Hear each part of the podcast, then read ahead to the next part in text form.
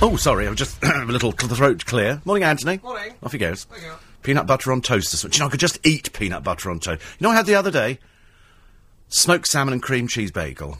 It was delicious. And I'd forgotten how filling they are. I really forgot. So I went out, I bought the cream cheese, I bought the smoked salmon, I bought, oh, I made it myself, yeah.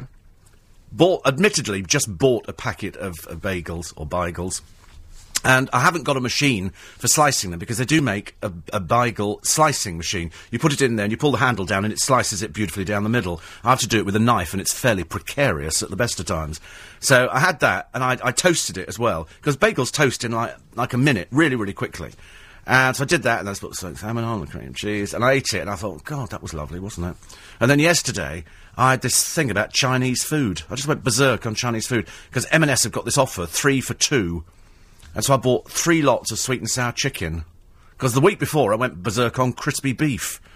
And that was quite nice. I quite like the crispy beef as well. So I've decided today, because it's Doctor Day, that we're back to healthy. I'll still do porridge, although I didn't do it yesterday because I didn't have any. So I went and bought loads of porridge yesterday. And so I had porridge this morning and I've had two clementines. How healthy do I feel? Oh, and also I managed to open the uh, Robitussin chesty cough medicine.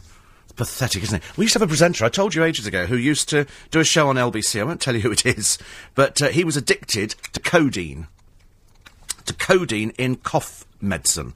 And what he would do is he would have a bottle of it sitting here throughout the programme and he would drink it as, and he would drink a bottle of codeine because exactly very dangerous and also he didn't actually have a cough or anything like that whereas i have yes exactly i suppose a bottle cures it doesn't it really but uh, he, he used to sit there with this with this bottle and, and just drink the whole thing throughout the programme because the codeine was very very addictive I'm on this stuff now, which is chesty cough, I don't think it's chesty. I think it's probably tickly.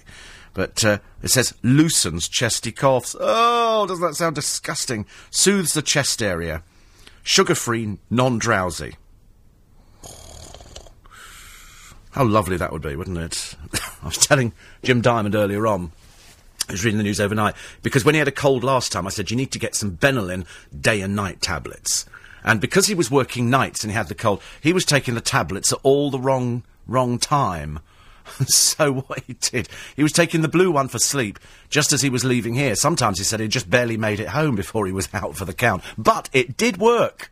It did work. I've tried everything. Believe you me, in this business, we have tried just about everything to um, to shake to shake off colds. And the only thing that's ever worked for me, and believe you me, I go back to Beecham's powders. You know when you stand there, you open up the little packet and you empty, and you think it's a miracle cure. Did absolutely nothing for me at all.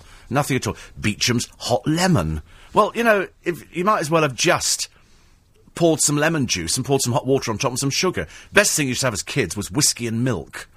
And that was, and I used to have it. And to be honest with you, I'm not, I'm not a whiskey drinker. It's probably those, those early years, my mother turning me into an alcoholic. And, and she would sort of put some milk on the stove and then put in, I don't know, it seemed probably a couple of tablespoons of whiskey. But at that age, 12, 13, it was like, oh my God, I think I'm drunk. And you drink this stuff, and it was actually quite nice. But if you didn't drink it all, you left it. By the time an hour had gone past, a skin had formed on the top of the milk. And I hate skin on the top of milk. It's like at school, you used to get custard, and sometimes it would have skin on the top. You'd have to pull the, pull the skin off, and then, and, and then sort of pour the. Oh, it was disgusting. Pink custard. I quite like the pink custard. I don't know what it was made of. Like a thin blancmange, I suppose. 84850 steve at lbc.co.uk. Oh, I'd had to laugh, honestly. All the papers are running with uh, Cheryl Cole, who's in America. Ashley's been naughty, naughty boy. Naughty, not half as bad as his replacement, though. Oh, no, so that was John Terry's replacement. And, uh, and so Cheryl is over there. Uh, she sneaked a hunky dancer into her LA hotel room. And he was pictured coming out a few hours later. Now, the two things that give this away to me and say to me nothing's going on are A, dancer, okay, and secondly, he's clutching his best friend, which is a little dog. Uh, and he's also blonde. Now, far be it from me to suggest that all dancers are woofers. But, you know, but in this particular case, why is it that this poor woman cannot have somebody to sit in a hotel room and chat to, like a best friend, without somebody going, oh, it must be a relationship? It's like the cleaner coming in. You go, well, are we having a relationship with the cleaner? Probably not. Probably not. So just because this boy who's a dancer, you know, spent a few hours in her room, why can they not be sitting down having something to eat? Now they're going to make up this stupid thing. The trouble is, I don't think Cheryl Cole is that sort of person. She might be a lot of things, but I don't think she's the sort of person who flirts around. I don't think she's. I really don't. And believe you me, I've seen some flirts in this business, and I'm telling you, I'm looking at her, and I don't get any of those sort of vibes. She wouldn't, you know, just because the um, the husband does naughty things, I don't think she would ever do that. Not her sort of thing at all. Joan Rivers, I see. I'm, I'm definitely backing her today. She slammed Victoria Beckham as vulgar, and the reason, excuse me, she's vulgar not because uh, she designs clothes. She says the, the designing of the clothes is okay. It's because she flaunts wealth. She said to flaunt a handbag that costs £20,000 is nothing short of vulgar. She said it's vulgar, it's common, it's not very pleasant. There are people dying in the world. I know it's that old argument, but you do not go around going, oh, look, here I am with another £20,000 handbag. And you know that Vic told us a short while ago that her handbag collection is worth a million. A million. I mean, how disgusting. All right, everybody's allowed to have things, but you don't flaunt it. Especially not with. I mean, you only have to look at my producer to realise what the word poverty means. You know, she is a woman who can make who can make chic look cheap, and she doesn't even need to try very hard. She really doesn't. But I mean, to have it's like people buying Rolex watches. I'm sure it's very nice to buy a Rolex watch, but small wonder people get robbed. Somebody sees the watch and goes. I mean, I remember Nick Ferrari saying to me, he said, "That's a nice watch you've got there," and uh, I said, "Well, it's, it's it's just it's a cheap old cheap old watch, you know." Six hundred pounds. It's uh, it's really not a lot of money, but I bought it myself. I saved up for it, and it's it's it's just quite nice. But he likes these Breitling watches, and I've seen them. They're really really expensive, really really expensive. So I'm I'm not into uh, into that kind of flaunting of your wealth. So imagine it's like buying a suit, and the suit costs ten thousand pounds. And you see London Fashion Week, and you look at the clothes people are wearing. They go, and this wedding dress, if you have it by Bruce Oldfield, well, the prices start at about twenty thousand pounds. You think. How can a dress cost twenty thousand pounds? Well, it's hand stitched, you know, hand stitched, and it's got all these things, that, and, and you think, well, I suppose it could be, but it's a lot of money. It's a lot of money for something, especially when you can now go to, you know, some of the supermarkets and get a wedding dress for I think sixty-five quid. Admit it. I mean, who cares, to be honest with you? I know it's supposed to be the special day, but why waste money on a dress you're going to wear the once? It's not like you're going to put it on the next day. My advice is rent. There's loads of shops where you go rent your wedding dress. Let's face it, the men go out and rent all their tuxes. Nobody goes out and buys all this mamby-pamby stuff you wear for weddings, so you all look like penguins. You actually go out and you rent it, don't you? Why don't women go out and rent all their outfits? Much better, much easier. and that way you can have a nice designer dress and, and you don't have to worry about it again. There you are in the pictures, looks gorgeous, okay? Fine. As I've often said, you know, if all brides are beautiful, where do ugly women come from? You've only got to go to Italy. You know, they start off gorgeous, and then they go worse and worse and worse. And very shortly, I mean, that's why, that's why, I think, what, what was the joke that my friend Michael told me? He said, that's why Greek women, uh, sorry, that's why Greek men grow moustaches, to look more like their wives. And, and you think, I don't know. But you do see a lot, that, that East European unshaven look is fairly popular, isn't it? They, they, on the, on women, yeah, you do get a lot of women, they, they, they don't believe in, in shaving or waxing or anything else. So quite normal to see people looking like uh, juvenile when uh, he sat on the bus and uh, pulled up his stockings to reveal very, very hairy legs. So there you go. That's, that's the way that we're feeling this morning. Uh, what are the papers full of? Bullying.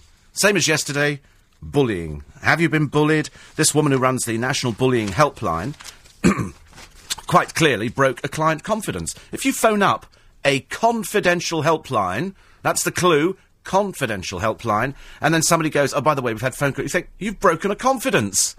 I've just told you. It's like somebody going to my doctor and saying, can you tell us what illnesses Steve Allen's got? You know, how, how sick is he? What meds? And she goes, well, I can't tell you. I don't tell you things like that. Nobody would expect it. It's like somebody going to my bank and saying, can you tell me how much Steve Allen's got in his account? When they've stopped laughing, they'll probably tell you. But it's, it's confidential. That's, that's information that is only privy to a certain lot of people. So for her to go to the newspapers and say that we've had somebody from 10 Downing Street, uh, she's been exposed in the paper today as, well, according to the front page of the Mail, she is a multiple litigant. And we're talking hundreds of thousands of pounds. hundreds of thousands of pounds. And it goes back a long, long time. They've done a whole feature on it, which I found, I found quite fascinating. And um, they, they say in the paper here, meet Mrs. Pratt, High Priestess of Victimhood. Luckily, all the directors of the National Bullying Helpline have resigned, including LBC presenter Anne Widdecombe, because they don't want anything to do with it. And quite clearly, there's something not right here about this story. This woman here uh, has has claimed money from all sorts of people. Unfortunately, she's also been taken to court herself for bullying, and she lost the case. She went to court to defend herself, and uh, and they said no, no, no, no, no, you are uh, a bully. So there you go. Mind you, they always say, don't they? Bullies, people who are bullied tend to become bullies.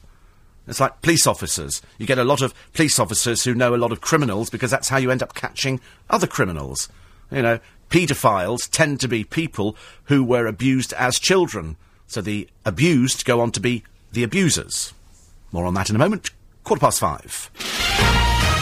These are the headlines. A suspected car bomb has exploded outside a court in Northern Ireland, just as police were evacuating the area.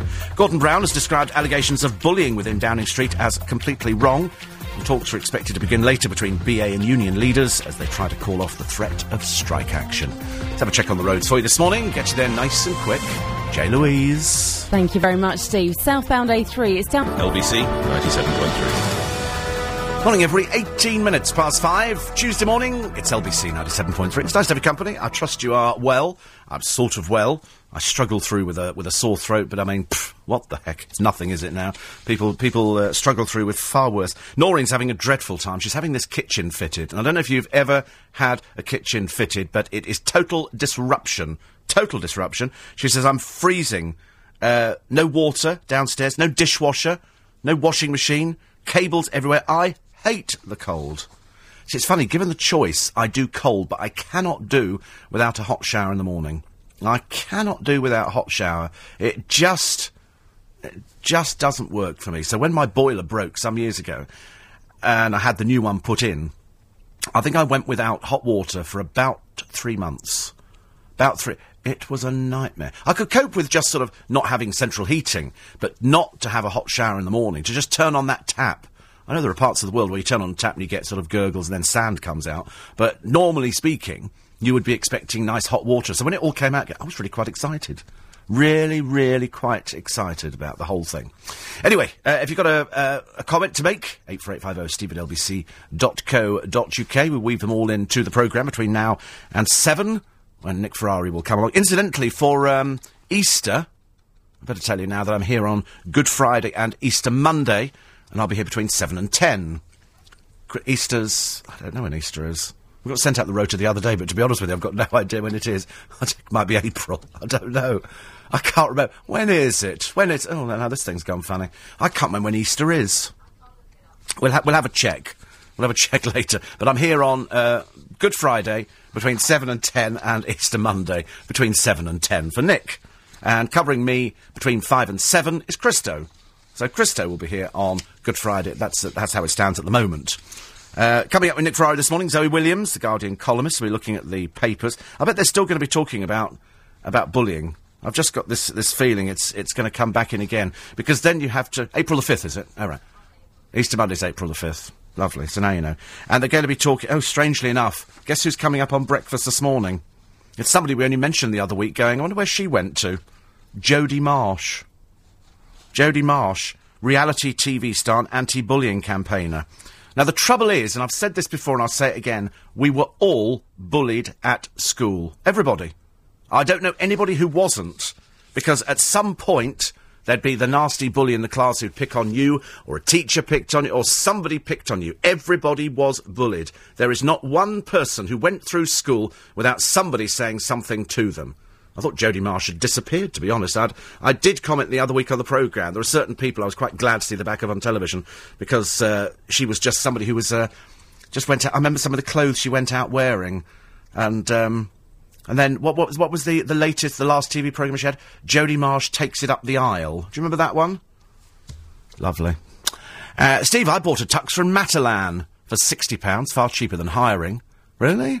Si- no, you can hire much cheaper than 60 quid. Much cheaper. Rolex, Steve, are not the best timekeepers unless they're serviced every year at £290 a time. Uh, well, trouble is, if you've got a Rolex, 290 quid to have it serviced doesn't mean anything. I paid 150 to have mine serviced. You have it cleaned and they put a new battery in. Battery, I ask you. A battery in a watch. Uh, try M&S chicken noodle soup. Really good. You will enjoy it, Steve. I don't think I will, actually. I'm not, uh, I'm not a, not a chicken noodle soup person. I'm more cream of chicken, cream of mushroom, or mullig- mulligatawny, I think, or something like that. Um, Fred says the uh, the bloke the other day asked at 9 a.m., "What's your favourite biscuit?" Do you think he was listening to you earlier? No, no, no. It was in all the papers. It was in all the papers yesterday. Although, as we pointed out, there were no. There was all sorts of biscuits that weren't in there. There was no no penguin biscuit in there. You think there should have been a penguin on the list? Steve, keeping info confidential. this government allows the DVLA to sell our info to clampers, then loses the rest. It is true. It is true. There seems to be nothing now that you can do that's confidential. A, you send a text in to me, I can immediately check your history, find out uh, what names you've been using, because some of the uh, the people who, who text in are quite clearly off their trolleys, because they either think they're men, women, couples, you know, foreign people. They think they're all sorts of things. God knows their mind must be so balmy. Do you remember the baby P case? You do remember the baby P case, don't you? Well, the uh, the doctor who didn't spot his broken back and ribs two days before he died, has fled the country. A day uh, before she was due at uh, a misconduct hearing, Dr. Sabah Al Zayat left the country. The consultant paediatrician is thought to be in Ireland after suffering a breakdown and being diagnosed as suicidal. So she's left the country, rather than face the tribunal to say, Excuse me, can you explain why you couldn't spot a broken back and two ribs in a baby? How is it, as a paediatrician, you didn't spot this? So rather than face the tribunal, uh, we go suicidal and we, we leave the country. And I find it, I, I do find it quite worrying now that we seem to have a, a, culture all over the place of just turning our backs. The man who murdered his uh, so-called part-time lover uh, finally gave the police a name the other day. This is Ray Gosling, who lives in sheltered accommodation, a man who's uh, who's no stranger to publicity, let's put it that way. And he says that because this friend of his uh, was dying of AIDS, he thought he'd put him out of his misery and smother him. So he killed him. And I said, I'm terribly sorry, but there are rules in this country. And the rule is you cannot just go and kill. This is somebody's son. They would quite like to know, I should imagine, how their son died. And also, it's not like a mercy killing where it's a husband or a wife or a relative. This person's not even related to you. It's just absolutely ludicrous. And then he was saying, "Oh, I didn't think that the uh, the case would be taken any further." In the same way, there was a policeman the other day. He left his dogs to die in a baking car. He went in what he did, what, what, what he did at 6.44 a.m., he drove his three dogs to work. One is transferred to kennels. He tries to find a police car with an air cooling system for Jet and JJ, but gets distracted. At 7 a.m., he attends a 30-minute briefing before sitting down to complete some paperwork. 10.30, he remembers the dogs, but on his way to get them, takes a radio message about a missing person and is distracted again. 12 o'clock, he has a meeting with his sergeant about health and anxiety problems, and that lasts till 2.20 when he goes to clean out an air-conditioned dog van and is shocked to find his own dogs are not inside. He realises that they're still in the original car, and they're dead. Because they've suffocated. Because there was no air. They were locked in the boot. Anyway, he was fined two and a half uh, thousand pounds, and the reason he was let off is because uh, here his uh, investigations into his conduct had turned him into a nervous wreck. So, in other words, he was being investigated, and due to that investigation, he became a nervous wreck, and the stress of the job made him forgetful, so he forgot about the dogs. The temperature on June, or in June, hit 28 degrees centigrade. 82 and a half degrees Fahrenheit. The car turned into a greenhouse. The dogs boiled to death. They would have succumbed to kidney failure, brain hemorrhaging. I mean, even, you know, when, when it sort of, it hit I think the temperature inside hit 116 degrees Fahrenheit. You can only imagine the suffering. Anyway, last night, animal welfare charities condemned his lenient sentence. Uh, they've said he must never be allowed to take charge of animals again. I mean, I'm, I'm prepared to accept the fact that the, uh, the culture word in this country is stress. If in doubt, stress. Because it's like, it's like neck ache, isn't it? You have an accident, you see people walk around with a neck brace. It's the only thing you can ever prove in court. Somebody just goes, I can't move my neck. I can't. It's like repetitive strain injury. Oh, I can't do that. Can't do that. Yeah, yeah, I can manage. I mean, the woman the other day. I got so angry again. It's, hap- it's happening a bit too often round Twickenham. Woman pulls up in a car, disabled sticker on the front, gets out, high heels, runs across the road, and I'm looking at her thinking, "You're not bloody disabled, dear. What are you doing in a disabled sticker?" And the answer is, it's probably her mother's. But I was going to ask. I think I might do it next time. Take a photograph and ask, and then get. Excuse me. I have to ask, just my own curiosity. What what disability have you got? Because running over the road doesn't seem to me like a disability. The idea of a disabled sticker is so you can park near to the shops because you can't walk very far. Drives me mad. It's done so for years and years and years. And years. Dorman Dom says at school, I was the bully. Give me your pocket money. Everybody was bullied. I don't, I don't believe it. Uh, I think Jodie Marsh, Steve, would be better as a spokesperson for an anti-dignity campaign. Yes, I mean, it has to... What does she do for a living? What does she do for a living? I heard the, uh, the bullying things. I think she went on Richard and Judy. But as I said at the time, years ago this was, we've all been bullied. Everybody's bullied. You're bullied all over the place. I've sometimes bullied getting on the bus. I get the, what do you want? I want to get on the bus. Get off, get off. Do it all the time. Do it all the time. 84850 steve at lbc.co.uk. A feud has broken out over the authenticity of two historic sports cars. Two collectors each insist that their 1964 AC Cobra is the genuine article and worth 250,000. So they've placed adverts, and one of them is going to be very, very disappointed. This is L. Morning, everybody. Nice to be company. It's Steve Allen's early breakfast. Another story in the paper today about uh, another one of these rather stupid girls who decides to have a party at home and so posts it on Facebook. You know, the thickos are still out there, still out there. You think they'd learn, but no, the dimbo is still there. And this time it's a girl called Rachel, who is 15. Anyway, mummy and daddy got back from a wedding to discover their house had been trashed. Ooh, big surprise there. Advertise it on Facebook. And apparently, more than 50 revellers thrust ornamental swords in walls, hurled paint over carpet, and urinated on beds and stole valuables. I've had a look at the pictures of the so-called trashing. The one picture which features in all the papers is of the uh, father standing in the kitchen with a lot of clothes on the floor the same sort of clothes you would have if you just emptied the Dobie basket or you've opened up the washing machine and you've put them on the floor. It Didn't actually look as though it had been trashed at all. And also, who keeps paint? Who keeps paint at home? So yobs go and find paint. Anyway, their dim-witted daughter uh, was gutted as she discovered that their £300,000 home in Merseyside suffered £10,000 worth of damage.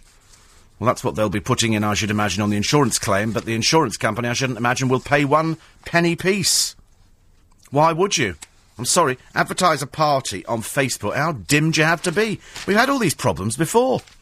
We've had no end of problems about people who say, oh, have this party, you know, and all my friends are invited, and 10,000 local yobbos turn up. When you think to yourself, I mean, I'd, n- I'd never used, I'm not a Facebook person, actually. Somebody asked me about it the other day. I got a phone call from a friend who said, you're not on Facebook, are you? I went, no, I'm not. Definitely not. Twitter, but not Facebook. Poor old James O'Brien has to go through every day. I mean, it's sort of, sort of taken over his life a little bit. Just a little bit. Do you remember Blake Aldridge, who partnered Tom Daley in Beijing? This is Blake Aldridge, uh, who shouted at poor little Tom and blamed him because they didn't do so well. Uh, Daley was then 14, I think. They came eighth in the 10 metre synchronised dive. Anyway, he's been, uh, he's been arrested for allegedly stealing wine from a supermarket and punching a security guard. It's not the first time uh, Blake has had a little misdemeanour. Because last May he was given a fixed penalty notice for taking four pounds worth of plumbing gear from a B&Q chain. B&Q, which is the same chain who sponsored him to go to China. Quite clearly a bit stupid, I think. Oh, get some daft people out there, don't you, in this day and age? Better tell you the weather because it's, it's not great depending on where you're uh, going today. If you're going off to Poland, it's going to be snowy over there, but over here it's cold but dry. Uh, no rain, but it will come in later this afternoon. Light rain. Yesterday we had snow in Richmond. A bit excited, really. Was, came back from doing a bit of shopping, trying to find a wallet. I'm trying to find a wallet that's big enough to take all my cards, and I bought one in Marks and Spencer's, 22 quid for this luxury wallet. Get it back home, start transferring all the. Ca- There's never enough positions to put all your cards in, and then you put notes in there, and they stick out over the top. And they measure the uh, the country's notes, and don't Marks and Spencers measure to work out that if you put a twenty pound note in their wallet, it sticks out over the top. Ridiculous. So I put it all in there, put the money in, I'd take it all back out again. Rather a shame. Uh, showers will linger throughout the evening. The low is 2 centigrade. Tomorrow, heavy showers across the region for most of the day. Feeling fairly mild, though. Thursday, once again, the Met Office, heavy showers, they're saying. Cloudy, wet and windy on Friday. And Saturday, heavy showers mixed with bright spells. And I think we've got rugby in Twickenham on Saturday. I think it's Ireland. I think Ireland are playing. So that'll be... The pubs will be absolutely chock-a-block. Fred says, I heard you talking about coach trip and decided to see what the fuss was about. I've now watched the last three series online in the last two weeks, and it's great. It is good, isn't it? You suddenly realise that there's some horrible people out there. I love the two bimbos from Essex. Who go, yeah, because we're just like good time girls, because we, like, you know, we're, we're up for it. I thought, yeah, of course you are. You're from Essex, and they go, and we don't want to be seen as bimbos. And one's called, I can't remember what their names are, but they're, they're real bimbo names, I'm afraid. uh, eight four eight five zero. Did you get your car sorted? Said Dan after the crash with the Polish driver. No, we're still waiting. We're still waiting for it to be sorted out by the Motor Insurers Bureau. I mean, hell will freeze over first, I should imagine. It seems to be taking for ages, doesn't it? It just goes on and on. Oh, the machine's been fixed. Oh, lovely. And doing fresh water as well. Yeah. Good lord, there's no end to the excitement. Oh no, I had to go somewhere else for the water. Oh, where? I won't tell you. Oh God, she's been to the toilet again. she's taken it out of the tap. And I know it's. Cl- I can see it's clean. Mm. Oh, that's better. I needed that for my throat. Thank you. Uh, Steve said Stephen Harlington. You should you should go around Southall and Hounslow. Every other car's got a disabled sticker. It's blatant, flagrant abuse because people use them, and you're supposed to have the disabled person in there, but nine out of ten times they're not. Like this woman yesterday, and her argument would probably be, "Well, I'm doing some shopping for my mother," but of course the law is and you just, you know, where's the policeman when you need him? The law is you've got to have the disabled person in the car. Otherwise, it's using it fraudulently. But there's so many bent people out there, I've almost lost the will to live on that one. I feel a bit sorry for uh, 250 lags in Wandsworth Prison. We call them lags now. Let's call them by their other name. Rapists, killers, and paedophiles are suing the prison service. Wait for this. For 50, up to £500,000 because they were made ill by dodgy egg mayo sandwiches. So they're suing. They were eating uh, these uh, these sandwiches in September. Each is expected to sue between a thousand and five thousand pounds, depending on the symptoms. If the South London Nick admits negligence, the prison service is likely to offer an out-of-court settlement. So uh, so far, one particular company have had around eighty inmates approach them. Are they allowed to just what they phone up or something? These are rapists, paedophiles, and killers, and uh, they were made ill. Oh, that's me hoping they would die, but uh, no, sadly, just diarrhea and vomiting. I thought that would have livened up cell life, really. Oh, I'll tell you, I watched it again yesterday. I did. uh, I don't know why I'm watching it. I'm a fool to myself, but I watched the Alan Titchmarsh show.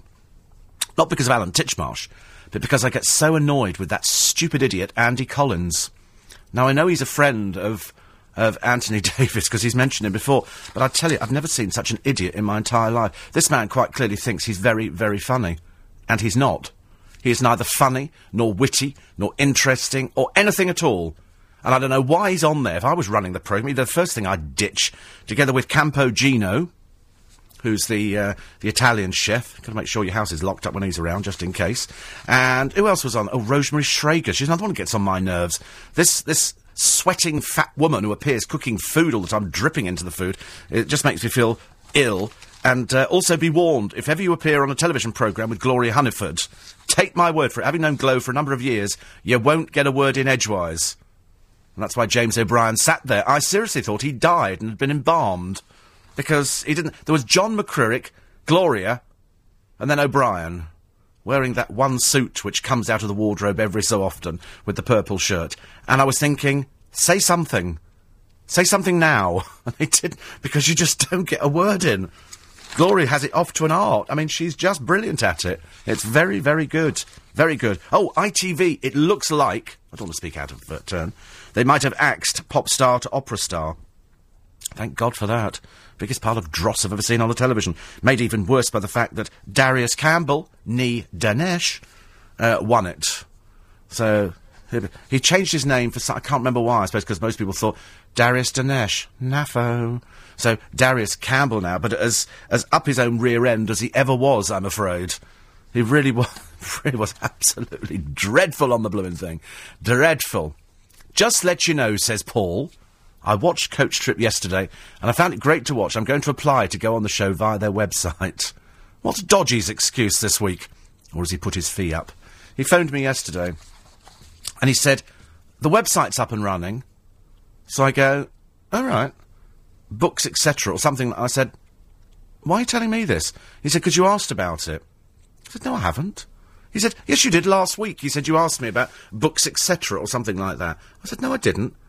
I said, you're going round the twist, aren't you? He, he, he doesn't know from one day to the next. The tr- the, the, he's on medication. He's on a bit of medication. Sometimes he doesn't remember who he's spoken to. I don't think he knew it was me that he was uh, he was talking to at all. I think he just uh, he just sort of just loses it completely. Mike says, I "Hope the prisoners get their five hundred thousand. The money should then be given as compensation to the victims of their crimes." It's a good idea, isn't it? As far as I'm concerned, the idea is you go to prison and you're meant to suffer. Not some holiday camp, is it? Although it does appear to be for many, many of them. Quite excited about the fact that they're axing pop's, uh, agony uh, uh, pop star to opera star. Also, Jason, this is Jason Gardiner, uh, after Sharon Davies went the other day, said, good. He said, nothing worse than a whinger. He said, even Heather Mills didn't whinge, and she, out of anybody, probably has the, the right to whinge more than most people. But uh, she was on television yesterday. She just wasn't very good. And it was done for a fee. But he has done his exclusive column, and thankfully he agrees with the entire country. Can we get rid of this Emily Atack? A totally useless plank who quite clearly thinks she's some glamour puss, but isn't, I'm afraid. Uh, no sex appeal whatsoever. You know, bleach blonde hair and big red lipstick does not make for sex appeal, I'm afraid. Sharon Davies, he said, I've just got one thing to say.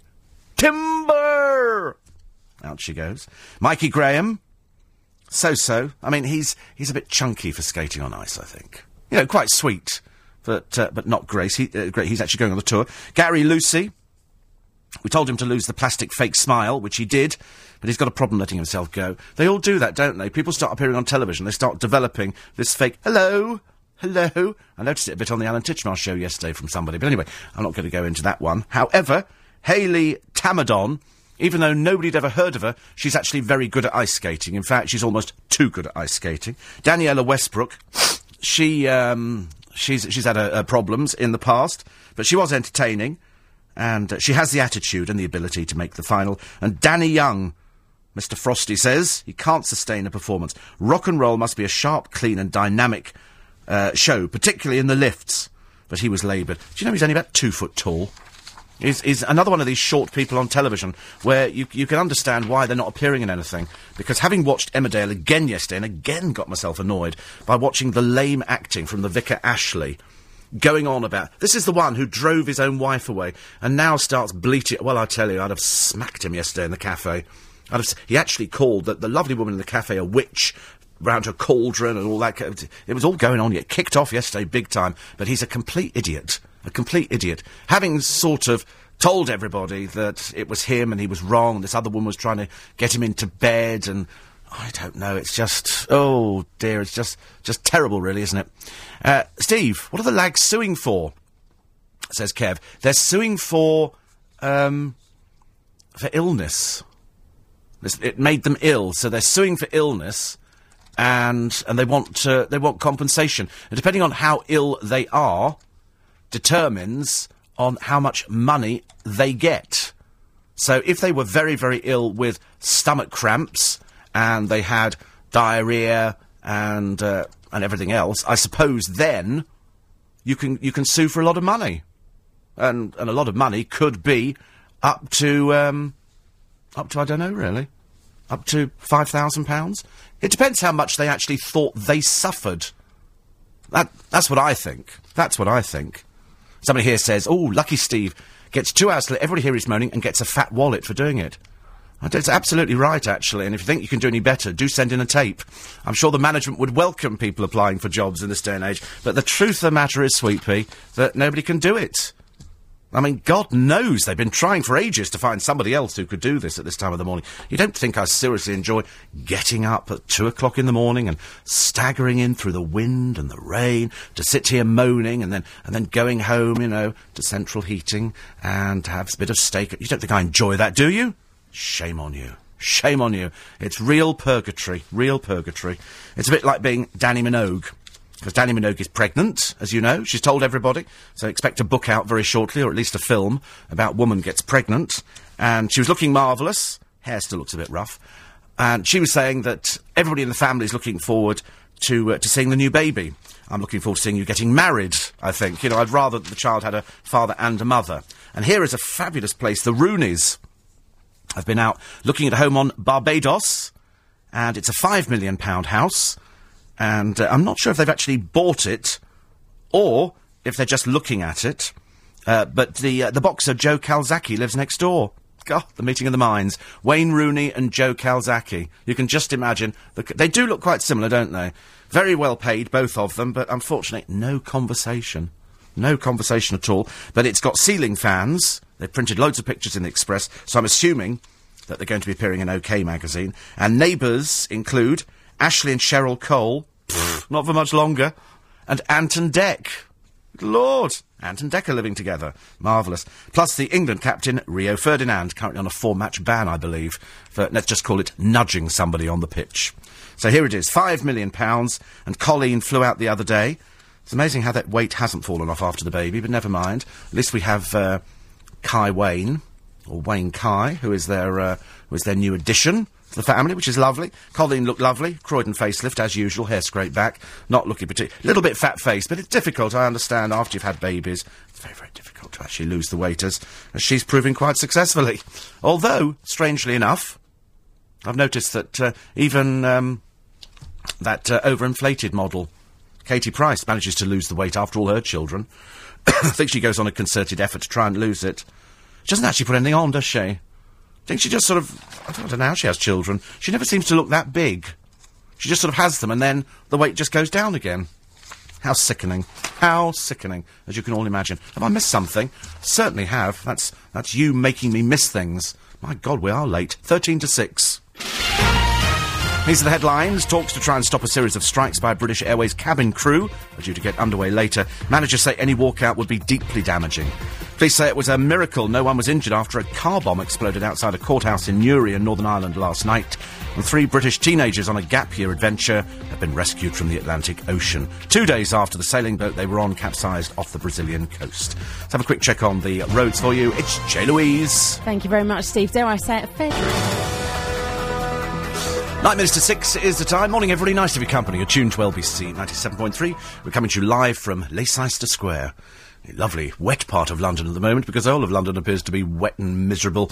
Horrible weather yesterday. Then it turned quite chilly and we all went, oh, God, winter. And now the papers have, pardon me, said today that they think the cold spell could last till March. March. Start getting the jumpers out again. Again, God, I'm awful indigestion now. I don't know why. It's probably sort of mixing the cough mixture with the uh, with the coffee. Celia says we have a disabled friend who we occasionally take out and about. I challenged someone who parked in a disabled spot and ran into the store. She looked perfectly fit and well, but when I asked her if she really needed to park in the disabled uh, bay, she said, "I have MS." Didn't look as though it would affect her in some way, but left me apologising. If she didn't have MS, I hope she felt guilty, but somehow I don't think she would. See, can you tell if somebody's got MS? Would you have? Would you better run? I mean, there's all sorts of things, isn't there? Oh right, so some days and other days. I think they must hand these things out like sweeties, mustn't they? Uh, Steve, what was the name of the cream you used for the hard skin? As I'm mildly diabetic. Um, I use E45, but not with much success, and the webcam is this a lost cause to the show? It is actually. The webcam is a lost cause. I'll tell you for why, because when we went onto the webcam, unfortunately, so many thousands of people accessed it, God knows why. But it crashed the system and cost them money. Well, they're not over keen to do it again. Anyway, hopefully in the dim and distant future we should come back to it. The cream I'm using is, uh, it's a foot cream. Uh, very good for diabetics. And all I can tell you is it's an Australian one. If you just say it's the Australian one, most chemists will know. If you go to my chemist in Tw- you're probably not in Twickenham, but Goods would know what it is because it's uh, it's got something in it that some of the other creams don't have, and it's quite uh, it's quite strong. So it's very good for for tough skin on feet. This is on feet. Not, uh, not anywhere else. Just in case you were thinking about using it elsewhere for sort of uh, for hard skin, but it's it's for feet, mainly for heels and things like that. So if you're diabetic, you've got to look after your feet. And a lot of people were talking about the hearing aids, and I can't remember what the site was. You'll have to podcast Sunday's show. Yeah, it's it's on Sunday's show. That's all I can tell you because I cannot remember what the site. Yes, but I couldn't remember what the site was. It might be Hearing Direct.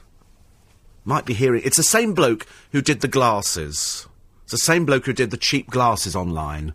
And I can't. re- Somebody will have to tell me what the uh, what the cheap glasses site is because he was he was undercutting all the uh, the opticians in the high street, and now he was going to do the same for hearing aids because they cost a fortune. They cost a fortune. He was doing them starting at ninety nine pounds up to I think two hundred and fifty for the best which is it shows how much profit they, they make on these things when they were selling some of them we heard over the weekend up to five thousand pounds for a hearing aid. Up to five thousand just drives me mad drives me mad. So if anybody can tell me about that I'd be uh, be very very grateful. Uh, Brenda says you mentioned you use cotton buds in your ears. I recall your fellow presenter Jim Davis said he perforated one of his eardrums by leaning on it in bed leaning on it. How on earth does that? He's a most odd boy, I have to tell you. I mean, he's almost acrobatic in the bedroom, I should imagine, because he'd been distracted by a computer message. He'd stuck a cotton bud in his ear, leant over for some godforsaken reason, and it perforated the eardrum. Small wonder he had to go to A and E. Have you ever heard anything like it? I mean, so I'm trying to visualise this. So you put a cotton bud in your ear, okay? La, la, la, la.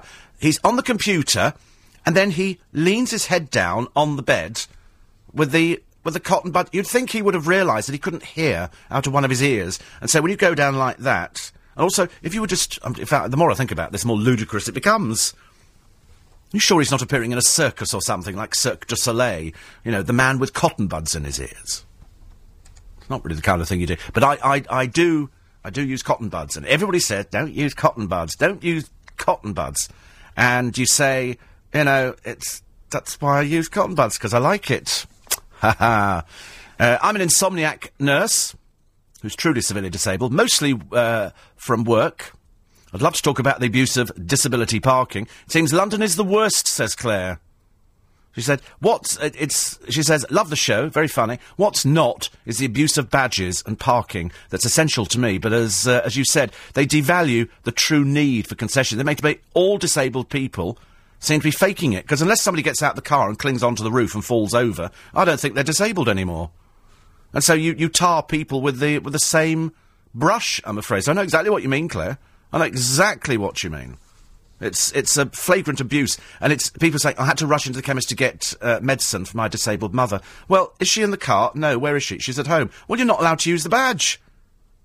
I'd love to. Oh, I could have a field day. A field day out there. Flexitol cream. Flexitol cream. Is that is that cream? Mark the uh, the bailiff is up early. Be frightened because he's coming around to collect your car today. If you haven't paid, he takes them. He, d- he doesn't mess around.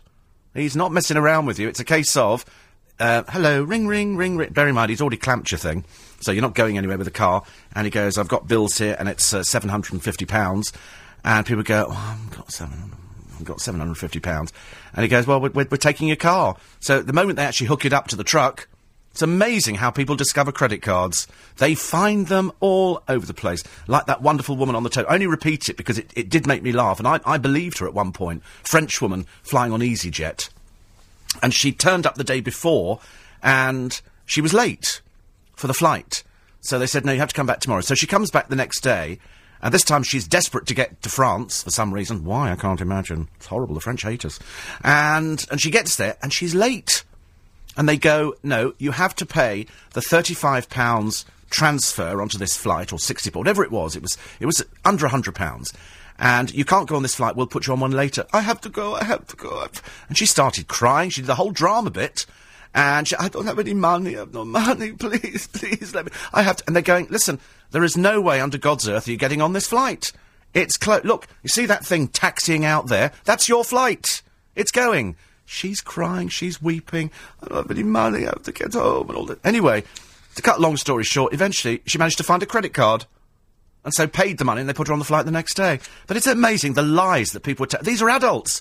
You can understand children telling lies, but when adults tell lies, it's, it's just worse, as far as I'm uh, concerned. Uh, it's uh, Glasses Direct. Glasses Direct is the uh, website, which is the man who does the, the cheap glasses. Okay. so Glasses Direct. And I'm sure that there'll be a link on there for the, um, for the hearing aids as well. So Glasses Direct is the uh, company that he's got. He's a friend of Prince William, and we like him. If he can make things cheaper for elderly people, then he gets our vote. Hi, how would you like 10,000? Morning, everybody. A little bit throaty, I'm afraid, this morning. Apologies for that. Makes me sound uh, quite sexy. A little bit like. Somebody said Barry White. Producer said Barry White. Completely off the trolley. I'm neither overweight nor black. Let's just put that one straight. I thought I sounded a little bit like uh, uh, shaken, not stirred. You know, just then, then I thought no, it doesn't sound like that at all. Actually, just sounds like Steve Allen with a sore throat, which isn't half as exciting. Anyway, for all those people, thank you to Jeremy in Weybridge and everybody else who has sent in the details. This is the man who started Glasses. And the reason he started Glasses Direct, he's a friend of Prince William's, and I always applaud people who try and do something to save people money, because I don't, if, if you don't wear glasses, you will have no idea how much it costs when you go to an optician. It costs an arm and a leg. It is nothing to pay for a, a, a plastic frame because it's got Cartier on the side or Dior or Ray-Ban or whatever it happens to be, uh, two or three hundred pounds.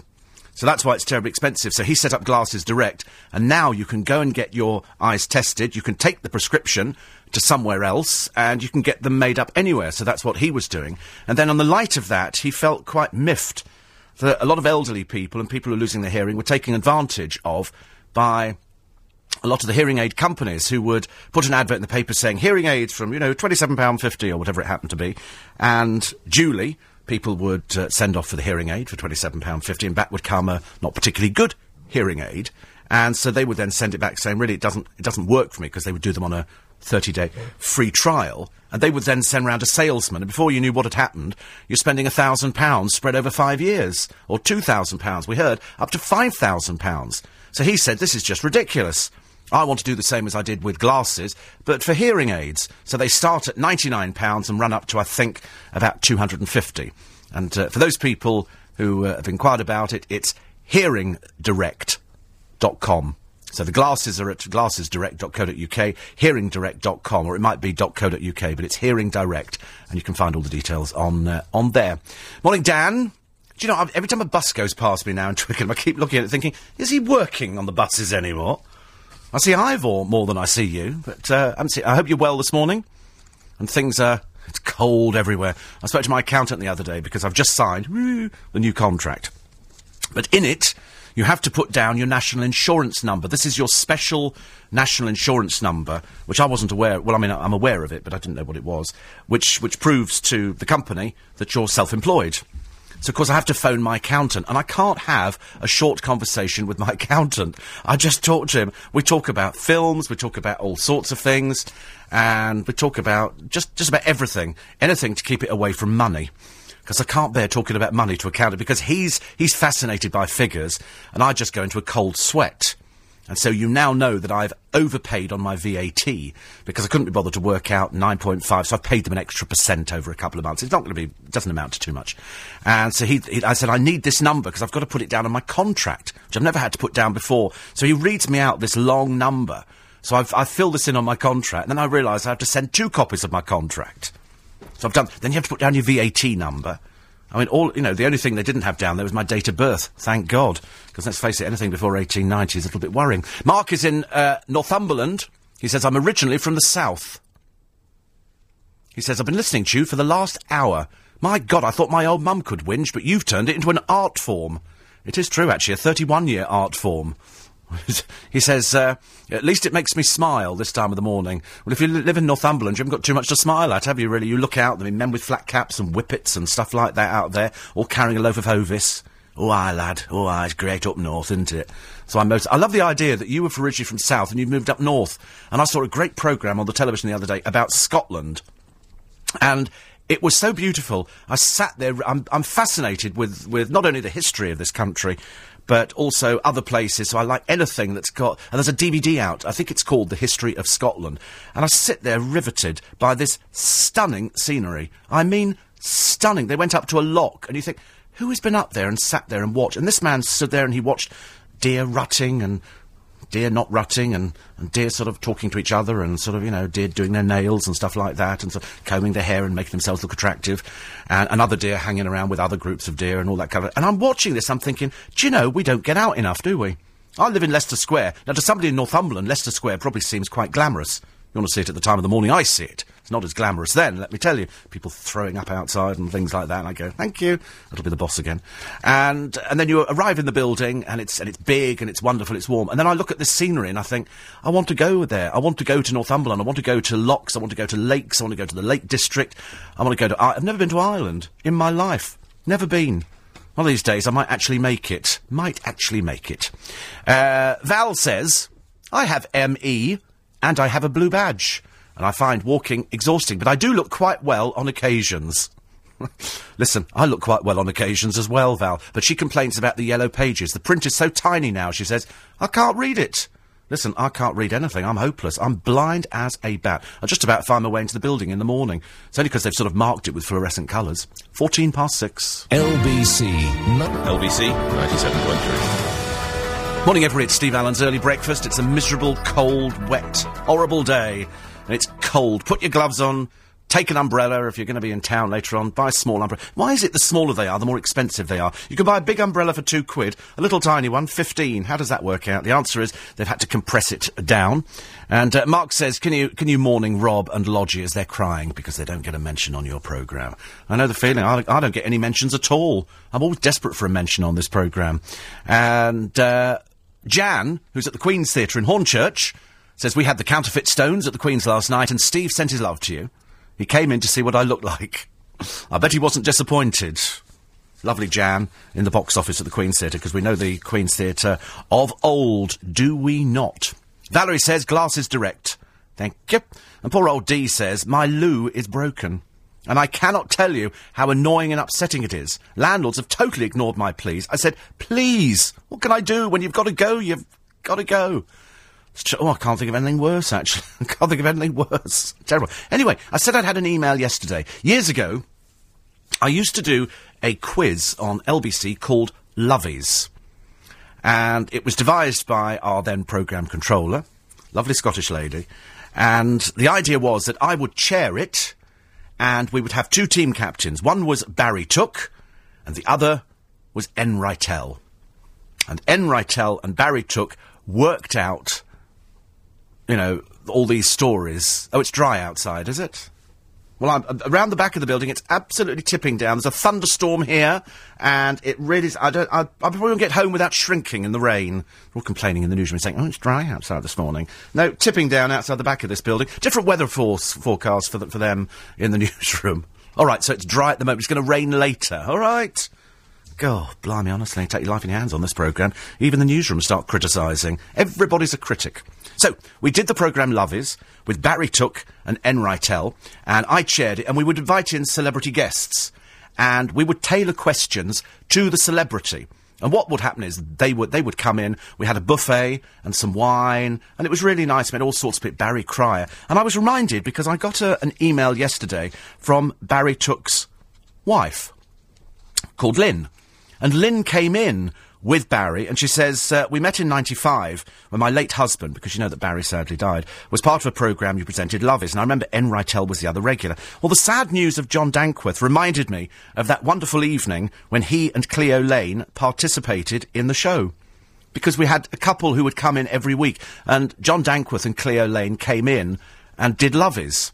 And she said, I wonder if that programme still exists in the archive and whether or not you would consider repeating it as a tribute. She said, anyway, I thought all the Lovies programmes were excellent. I'm only sorry they didn't continue. Do you know, I have a horrible feeling, but I've, I've, I've sent a message back to Lynn Took to say that I, I've had a word with young Chris Lowry, who knows about the archives, to ask if the Lovies were archived. But I have a horrible feeling that we had a person in the building at the time who had a complete fit and cleared everything off cupboards, and all the Lovey's programmes at that time were on tape. Shows how long ago it was, 95. They were all on tape, and all these programmes with all these celebrities on, some of whom aren't here anymore, including dear lovely Barry Took and John Dankworth, and we had all sorts of people on there. Lots and lots of celebrities came in, and it was a good half-hour quiz. Very funny, lots of good stories from celebrities. It was it was a fantastic title, and it was it was done very well. I thought so, especially after the glass of wine. It worked even better. But I have a horrible feeling that all the tapes were cleared away and thrown. I've just got this feeling. I think the person who was looking after it at the time just went clear all that mess off there, and out went a whole raft of programs, and there would have been. I would think in excess of 30 programmes. So anyway, I had a word with Chris Lowry yesterday, and he said that he will check it out, because if, if it is there, and if we've still got any of them, it would be quite nice if we can put them on the podcasts. Because I don't think, I, I can't see how I'm going to fit it into the programme, but you're right, Here, John Dankworth again would be lovely. That's the, that's the advantage of, of radio and doing recordings, because you keep all these celebrities, so they're always going to be with us. They're never, they're never not with us at all. Still like the idea that Steve from the Counterfeit Stones went to see what Jan looked like. I bumped into him in Richmond a short while ago because the Counterfeit Stones used to come in and the and the Bootleg Beatles. Because we thought the Bootleg Beatles and the Counterfeit Stones were brilliant. Absolutely. If you've never seen any of these tribute bands, they are two of the best. Two of the best. You won't find better at all. Stephen says, if you do go to Ireland, go north. Train journey, Belfast to Derry. Well worth a trip. Ha ha ha. Steve, Anne here. I work for BA, and I'm disappointed in the way you keep putting us down. Well, I'm terribly sorry, Anne. We haven't mentioned you at all this morning, Sweet Pea. So I don't know what you're listening to, but uh, uh, we, d- we deliver the best airline service and deserve respect. No, you don't. You certainly don't deserve respect. You earn respect. You don't deserve respect. Nobody deserve. And also, we haven't mentioned you at all this morning. So, um, sorry about. Let's find out. Here we are. Now, this is where I can check. You see, this is where I can do my little checking bit again. Oh, go away, you silly thing. Because I always like to find out because we haven't we haven't mentioned BA at all this morning. I think it's quite disappointing that they're going on strike. I think uh, I think it's a foolish mistake, and especially in this day and age, because people will will desert. I'm afraid, and they will go elsewhere. Oh no, oh Anne, uh, Anne has only ever sent one text in, which is a bit of a shame, actually. oh no, she has sent uh, three. There you go, and uh, she's not sure who she is actually because she might be a man as well. She's either going to be Anne or Matt or somebody. It's a bit of a shame, really, isn't it? So you're a bit confused. So when they say trolley dolly, you really are, aren't you? Perhaps more more trolley than dolly, which is quite interesting. Nick Ferrari this morning. He's going to be talking about all the stories in the papers, including another worrying case of child abuse in Haringey. Uh, plus, they'll be talking about two key election backgrounds transport and immigration. Joining him live in the studio, the Immigration Minister, Phil Woolas, and the Commissioner of Transport for London, Peter Hendy, with the election ever closer.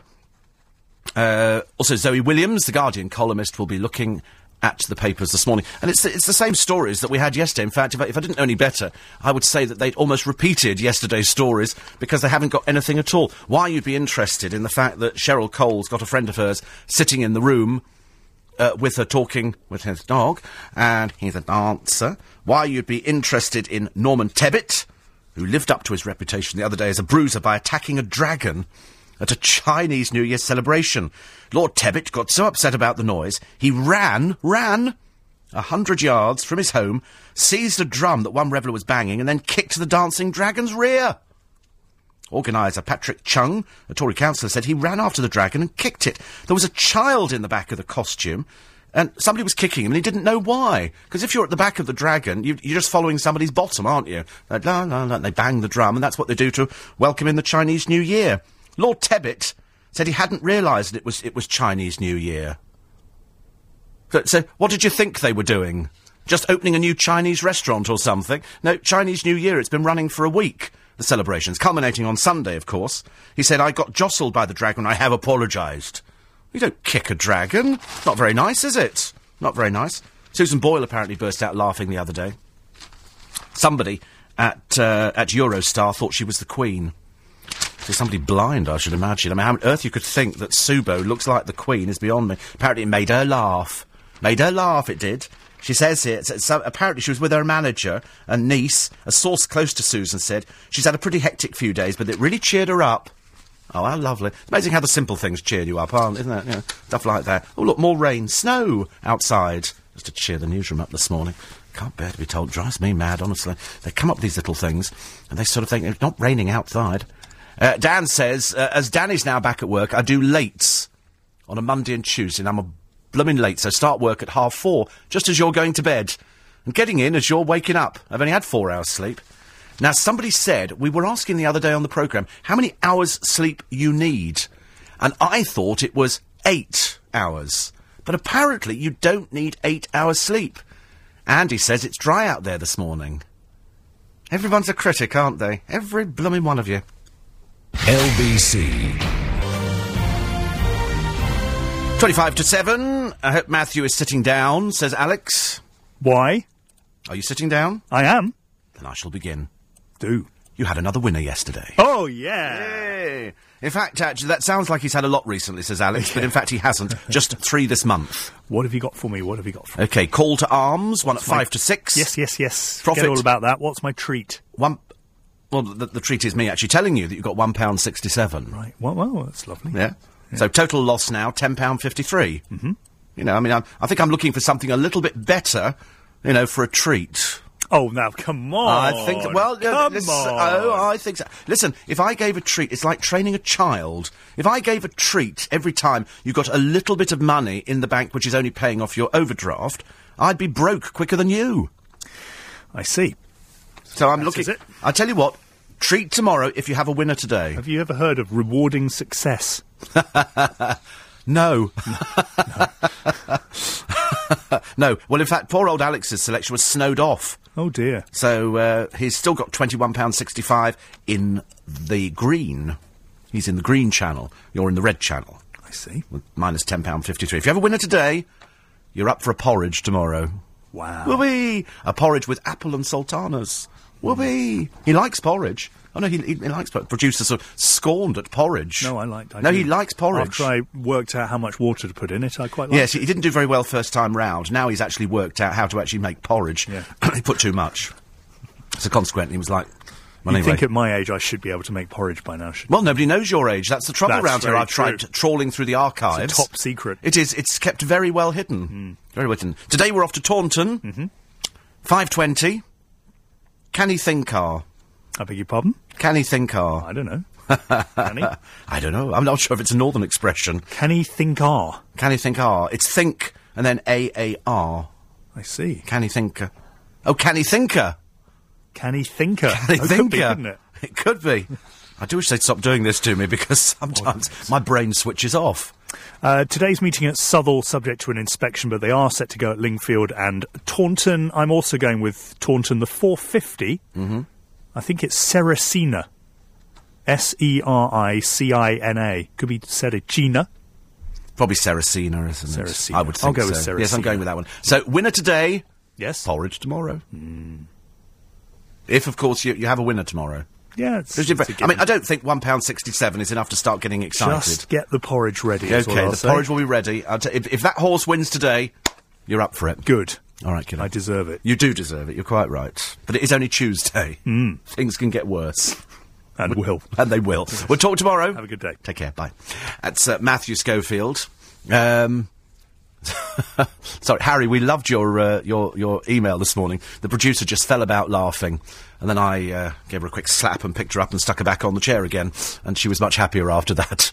Uh, let's find out from uh, from Darren. Where Morning. we're off to today. Morning. Is it is Morning, it uh, is it raining where you are? How?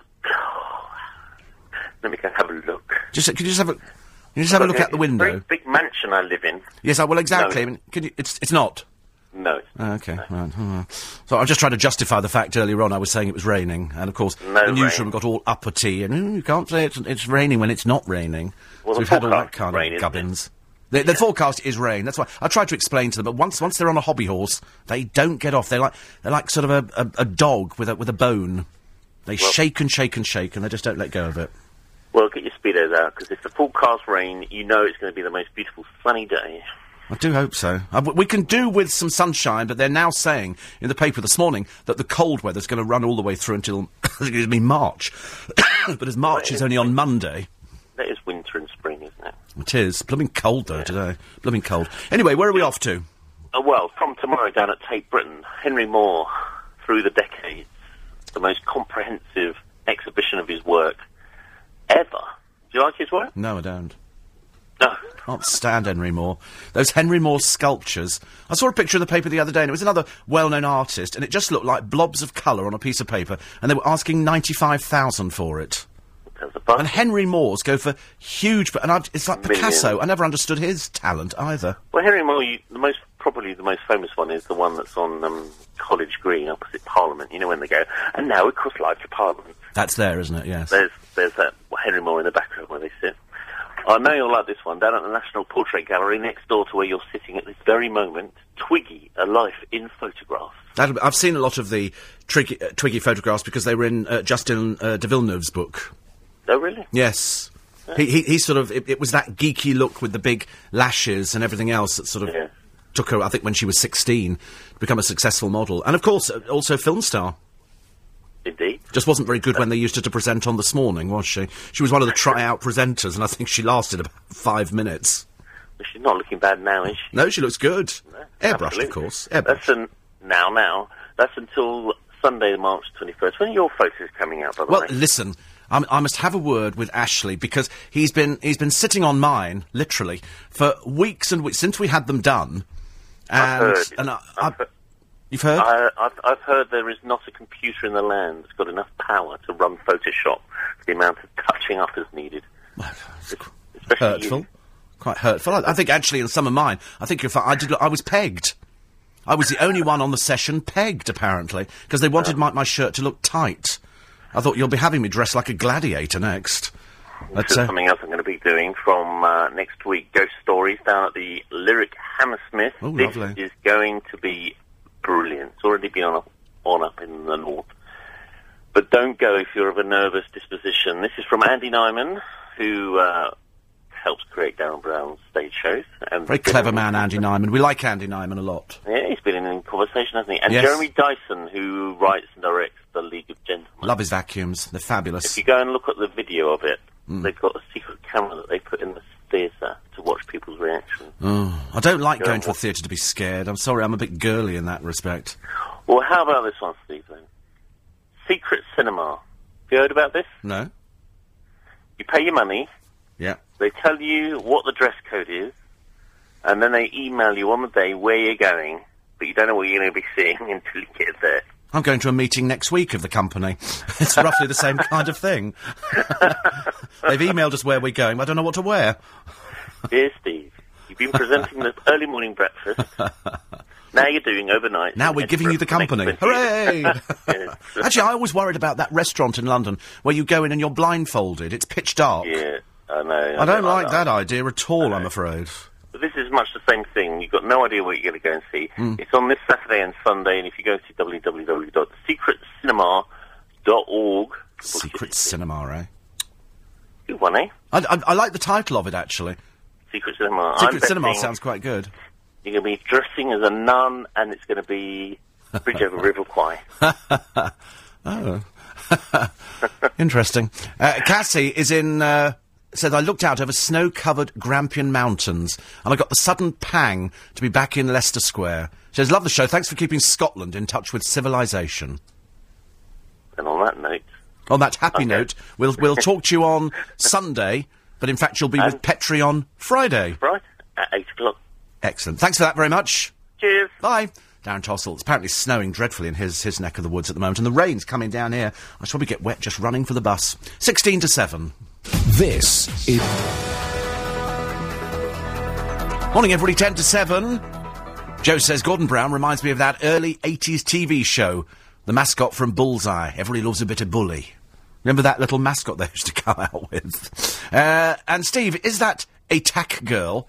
It's mum, Kate Robbins. She's in the Dancing on Ice. Yes, she is. And I think her father's Keith Atack. There were two brothers who were in, I'm sure they were in a group called Child. I could have got that wrong. Somewhere in my dim and distant memory, that uh, that bit has uh, come up. Uh, Stuart says, "Does anybody remember Enn Reitel in a TV series called Lucky Jim?" Actually, he does. He is. I think Enn Reitel would have to be voiceover king in London. He does adverts. He doesn't even remember he's done In fact, most of them we played on LBC. He'd sit there and go, I think this is me. He says, but I can't remember.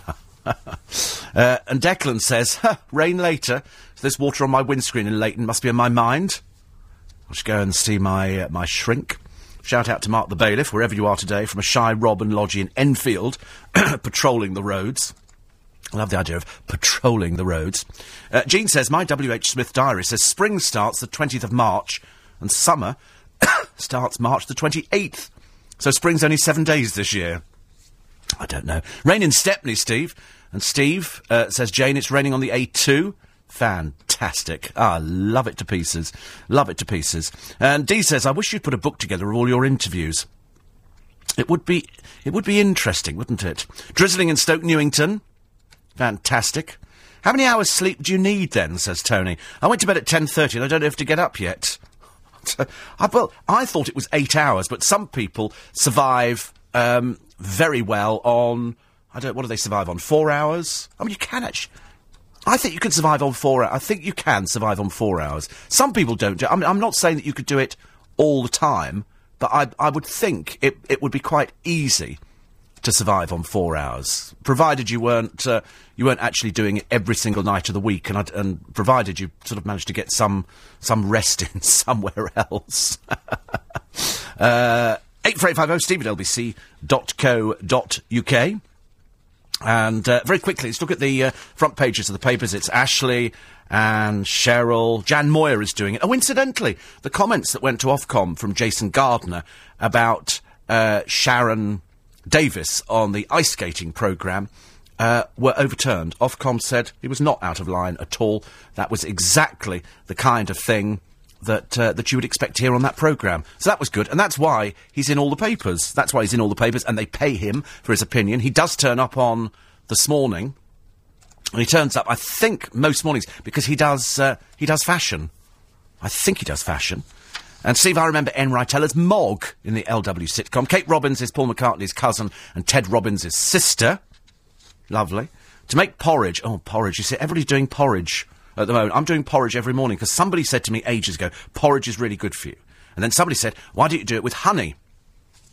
And I think that who did that? Mr. Vazino, our cleaner, said the other day. He said, "Do do porridge with honey." I said, "I can't do honey. Send me round the twist. It's all sugar."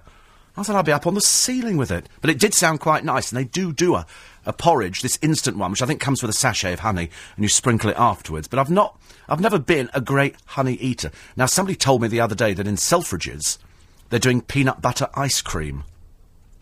Well, I quite like the sound of that one. Quite like the sound of that one. So I might be going to try that one later. Zoe Williams will be looking at the papers with Nick Ferrari a little bit later on. She's no doubt going to be talking about the truth about the multiple litigant Mrs. Pratt. British Airways passengers could face a series of strikes after the cabin crew yesterday voted overwhelmingly for industrial action. But it's okay, you don't need to worry because apparently loads of ground crew are being trained up to do the jobs. It's not that difficult. Tea, coffee, would like me to put that in the overhead locker? There you go, I've done it for you. There's two doors to the rear, two doors to the side, and at the front, okay? In the event of the plane crashing, which is very unlikely, oxygen cylinders will come down. The action of putting the mask to your face will activate the oxygen. Uh, inside this thing, which you're going to put round your chest if we land on water, there's a whistle and a torch. So it's like going to a disco. So you can go and start waving the torch around. Okay? Not difficult. Not difficult. Hello, thank you for flying with us. Thank you for flying with us. There you go. Enough story. We can all go and be trolley dollies very quickly. Daily Express this morning is uh, Labour saying we're all racists. They've dismissed the British public's widespread opposition to mass immigration as racism, so says a government document. And uh, the monster raving gloomy party. That's what they've said on the front page of The Sun. Plus, the cop who let two police dogs die in a baking hot car forgot about them because he was suffering from depression. Apparently, because he was being investigated and that made him depressed. So he forgot about the dogs, and in eight hours they died, I'm afraid. Uh, dancer Derek Hough leaving Cheryl Cole's hotel at 4 a.m. after comforting her for seven hours. It's just a friend. It's just a friend. He's a dancer. Okay, he's walking out with a dog. He's blonde. You know, he's in he's in Los Angeles. And then the, the Daily Mirror are very confused by this, so they ask the question: What was Derek doing in Cheryl's hotel room till 4 a.m.? Probably chatting and comparing makeup hints, I should imagine. I've got no idea. Nobody knows. Daily Star have followed the same theme. A nine-hour hotel tryst. Apparently, she sneaked this hunky dancer he's not, into her hotel room until 4.15. Snake-hipped Derek was grinning from ear to ear. Of course he was. Because all of a sudden, he's become famous. For no other reason than they sat in a hotel room chatting about what do you do? Do you ditch him or, or do you not ditch him? Sal says, it's drizzling light rain at Heathrow. Thank you. I'm trying to justify. Uh, greetings from uh, Guangzhou in China. Neil says, still laughing about the Norman Tebbit story. If you want to hear more on that, you'll have to go and podcast the uh, programme. And uh, very quickly here, Prakash says, porridge with blueberries is the way forward. Raining in Streatham, says Farouk. And Joe reckons that porridge with stewed rhubarb and honey is delicious. Excuse me, also a killer, I should imagine, which is about just the way I'm heading at the moment. Anyway, at least we're going to the doctors today. That's it. I'll be sorry. I'll be back with you tomorrow morning. It's just one of those tickly coughs. It, it'll disappear. And thank you to Carol, who's just had uh, major heart surgery in the National Heart Hospital, but because of the podcast on LBC, has been cheered up immensely. You see, we just like good news to finish the programme. Have yourself a nice day if it's raining or if it's not raining. Take an umbrella because it will be raining a little bit later on. We'll be back tomorrow morning at 5. So do join us then. Check out the LBC website. It's got so much stuff on there. lbc.co.uk. Nick and the team are with you after the news at 7 o'clock this morning. He'll be taking your phone calls and texts and emails. Before that, here's Matthew Schofield with today's business update. Thanks, Steve. The chief executive